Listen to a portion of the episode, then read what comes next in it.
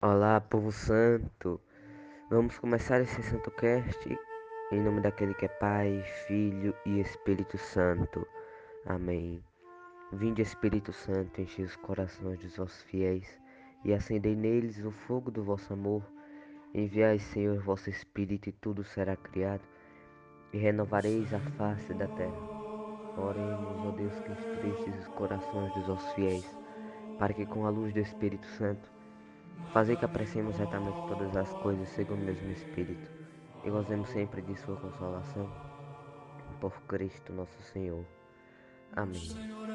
Pois bem, meus irmãos e minhas irmãs, hoje viemos a falar sobre um episódio que retrata sobre um dos maiores mistérios da Igreja e de milagres também, a qual envolvem três pastorinhos. E a história que irei falar hoje a qual aconteceu em Fátima, é retratada sobre Nossa Senhora de Fátima. Então, é, essa história, né, esse fato, ele começa em 1917. Nessa época era o ano da Revolução Soviética. É, Lúcia dos Santos e seus primos Francisco e Jacinta Marto, popularmente chamado de os três pastorinhos, como a igreja reconhece, afirmaram ter presenciado seis aparições de Nossa Senhora no lugar da cova da Íria, Íria, né? Perdão pelo erro. E isso foi em Fátima. Ocorreu nos dias 13 de maio, 13 de junho, 13 de julho, 13 de setembro e 13 de outubro tendo no mês de agosto desse ano a aparição mariana ocorrido excepcionalmente no dia 19 e no lugar dos Valinhos, também na freguesia de Fátima, né? Então, já no ano anterior, em 1916, no lugar do, de, dos Valinhos, as três crianças afirmaram ter recebido três aparições de um anjo, a qual se apresentou como sendo o anjo da paz. E por incrível que pareça, o início dessa história parece com Nossa Senhora de Garabandal, que eu irei retratar também futuramente em outros episódios, que também, é, que também foi quase a mesma coisa, a única diferença é que em vez de ser três meninos, três pastorinhos no caso, foram três meninas, né? É... E ele se apresentou sendo um anjo da paz. Esse anjo que apareceu para os pastorinhos apresentaram sendo apareceu sendo um anjo pacífico, né? que ou o anjo de Portugal, como muitos retratam. Duas das aparições é, do anjo ocorreram na Loca do Cabeço, nos Valinhos, e outra decorreu junto do Poço do Arneiro, na casa de Lúcia, em Aljustrel.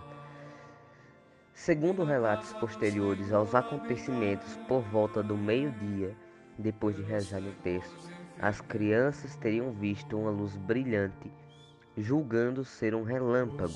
Então elas decidiram ir embora do lugar onde apacentavam as ovelhas, mas logo depois outro clarão teria iluminado o espaço. Nessa altura, teriam visto em cima de uma pequena azinheira, onde agora se encontra a capelinha das aparições, uma senhora mais brilhante do que o sol. Segundo os testemunhos recolhidos na época, a senhora disse às três crianças que era necessário que rezassem muito e que aprendessem a ler. Então ela convidou-as a voltarem ao mesmo lugar, na cova da Iria, no dia 13 dos cinco meses seguintes, sempre à mesma hora. As três crianças elas assistiram então as, a, mais aparições no mesmo local, que no caso foi a 13 de junho, 13 de julho, 13 de setembro e 13 de outubro e em agosto, a aparição ocorreu no dia 19, no sítio dos Valinhos, a cerca de 500 metros no lugar de Aljustrel, porque as crianças tinham sido presas e levadas para Vila Nova de Ourem pelo administrador do conselho anterior do dia 13 de agosto. A 13 de outubro, estamos estando presentes na cova da Iria cerca de 70 mil pessoas. Nossa Senhora teria dito aos pastorinhos: eu sou a Senhora do Rosário e teria pedido que fizessem ali uma capela em sua honra, conhecida hoje como, como a Capelinha das Aparições do Santuário de Fátima. Muitos dos presentes afirmaram ter observado o chamado milagre do sol, o qual fora prometido às três crianças, que nas aparições de julho e de setembro, né? Então, segundo os testemunhos recolhidos na época, o sol, assemelhando-se a um disco de prata fosca, pode fitar-se sem dificuldade e virava sobre si, mesmo com uma roda de fogo, parecendo depois vir precipitar-se sobre a terra. Tal fenômeno é, foi testemunhado por milhares de pessoas, até mesmo por algumas distantes do lugar da aparição. O relato ele foi publicado na imprensa por vários jornalistas que para ali é, se deslocaram e que foram também testemunhas do fenômeno. Contudo, há testemunhas de pessoas que afirmaram nada ter visto, como é o caso do escritor Antônio Sérgio, que esteve presente no local e testemunhou que nada se passara de extraordinário como o sol, e do militante católico Domingos Pinto Coelho, que escreveu na imprensa que não virá nada de sobrenatural. Posteriormente, sendo Lúcia religiosa do Doroteia, é, Nossa Senhora teria-lhe aparecido novamente em, em Espanha a 10 de dezembro de 1925 e a 15 de fevereiro de 1926 no convento de Pontevedra e na noite de 13 para 14 de julho de 1929 no convento de Tui pedindo a devoção dos cinco primeiros sábados, rezar o terço, meditar nos mistérios do rosário, confessar-se e receber a sagrada comunhão, em reparação dos pecados cometidos contra o Imaculado Coração de Maria e a consagração da Rússia ao seu coração imaculado. Quanto à irmã Lúcia, ingressou na clausura monástica do Carmelo de Santa Teresa em Coimbra, como religiosa carmelita descalça, afirmou ter recebido ainda mais algumas revelações por parte de Nossa Senhora, embora por vezes se confunda o ato de consagração da Rússia ao Imaculado Coração de Maria pedido em Fátima e que foi efetuado pelo Papa João Paulo II anteriormente já o Papa Pio XII, anuindo a esses pedidos de Nossa Senhora, mas sobretudo aos apelos alegadamente dirigidos pelo próprio Jesus Cristo à beata Alexandrina de Balazar, que efetuou a consagração do mundo ao Imaculado Coração de Maria no dia 31 de outubro de 1942. Nas suas memórias, irmã Lúcia narrou como entre abril e outubro de 1916, ela e os seus primos receberam as aparições do anjo por três vezes e que visavam a prepará-los para a vinda de Nossa Senhora no ano seguinte. O anjo da paz ensinou aos pastorinhos duas orações conhecidas por orações do anjo, que entraram na piedade popular e são utilizadas sobretudo na adoração eucarística. Pois bem, meus irmãos, uma coisa que eu posso é, dizer a vocês: neste meio de história, é, várias pessoas consagraram, fizeram consagração de Nossa Senhora ao mundo inteiro, né? E quem está acompanhando é, as notícias mundiais, o mundo sofre, está não como sofre, como está sofrendo uma guerra, uma guerra que é uma guerra só por causa de poder, só por causa de querer território e não é mais nada, nada menos que causada pela Rússia, que é a guerra da Rússia e Ucrânia, né? Tudo aquilo por causa de medo de perder o território, por causa de confusão com a OTAN, por causa de confusão com a própria Ucrânia, dentre outros. Então, como vocês viram na história, Nossa Senhora, é, ela pediu é o ato de consagração da Rússia ao Imaculado Coração de Maria. Então, esse ato de consagração, para quem não sabe, foi feito pelo Papa Francisco também, né? Neste ano, em reparação a essa guerra. Que nem tem um ditado, que, imacula, que o Imaculado Coração de Maria triunfará, pois ela é a rainha da paz.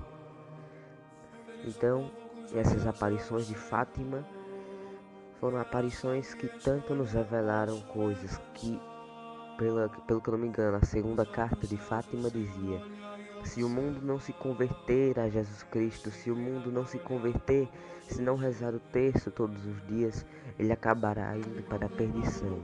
Ele acabará indo para o caminho sem fim, para o caminho que não tem salvação. Ele irá para as guerras mas não encontrará salvação alguma. Ou seja, nós já passamos por várias guerras e uma dessas guerras que Fátima, Nossa Senhora de Fátima previu foi a Segunda Guerra Mundial. E a consagração da Rússia também foi outra previsão, que foi a terceira carta de Fátima que foi aberta. Por isso que nós sabemos disto. Então foi uma previsão que é para nós sabermos que Deus tem controle de tudo, que Ele sabe de tudo, mas tudo não só depende dele, como também de nós. Por quê? Porque Ele já Ele nos avisou, Ele nos avisou tanto, mas mesmo assim nós acabamos desviando do caminho.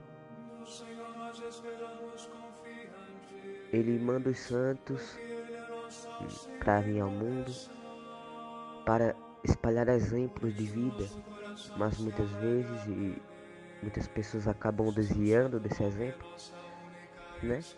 Porque muitas pessoas dizem que nós católicos adoramos santos, não, não adoramos.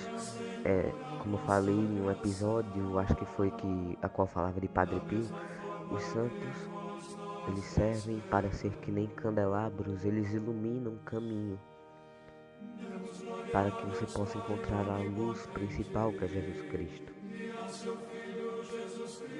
Eles vieram ao mundo para servir de exemplo, para servir de exemplo de salvação, não de perdição, que é muito diferente.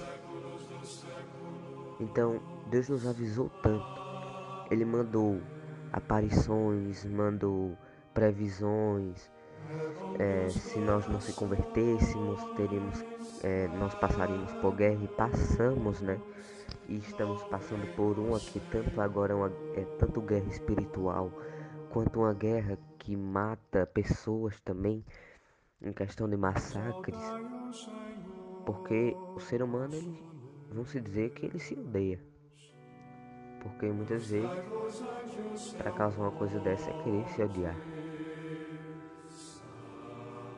É querer se odiar.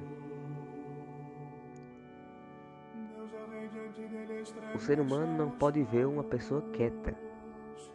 Alguns não podem ver uma pessoa quieta que já querem arranjar confusão. Tanto sendo uma confusão pequena quanto uma confusão enorme. Então Fátima nos avisa nossa Senhora de Fátima nos, nos avisa nessas, nessas suas aparições do que iria acontecer se nós não se convertêssemos. E nessa época das aparições, no meio delas apareceu uma gripe, uma gripe não, né? Vamos dizer assim, uma doença. E essa doença acabaram matando Jacinta e Francisco.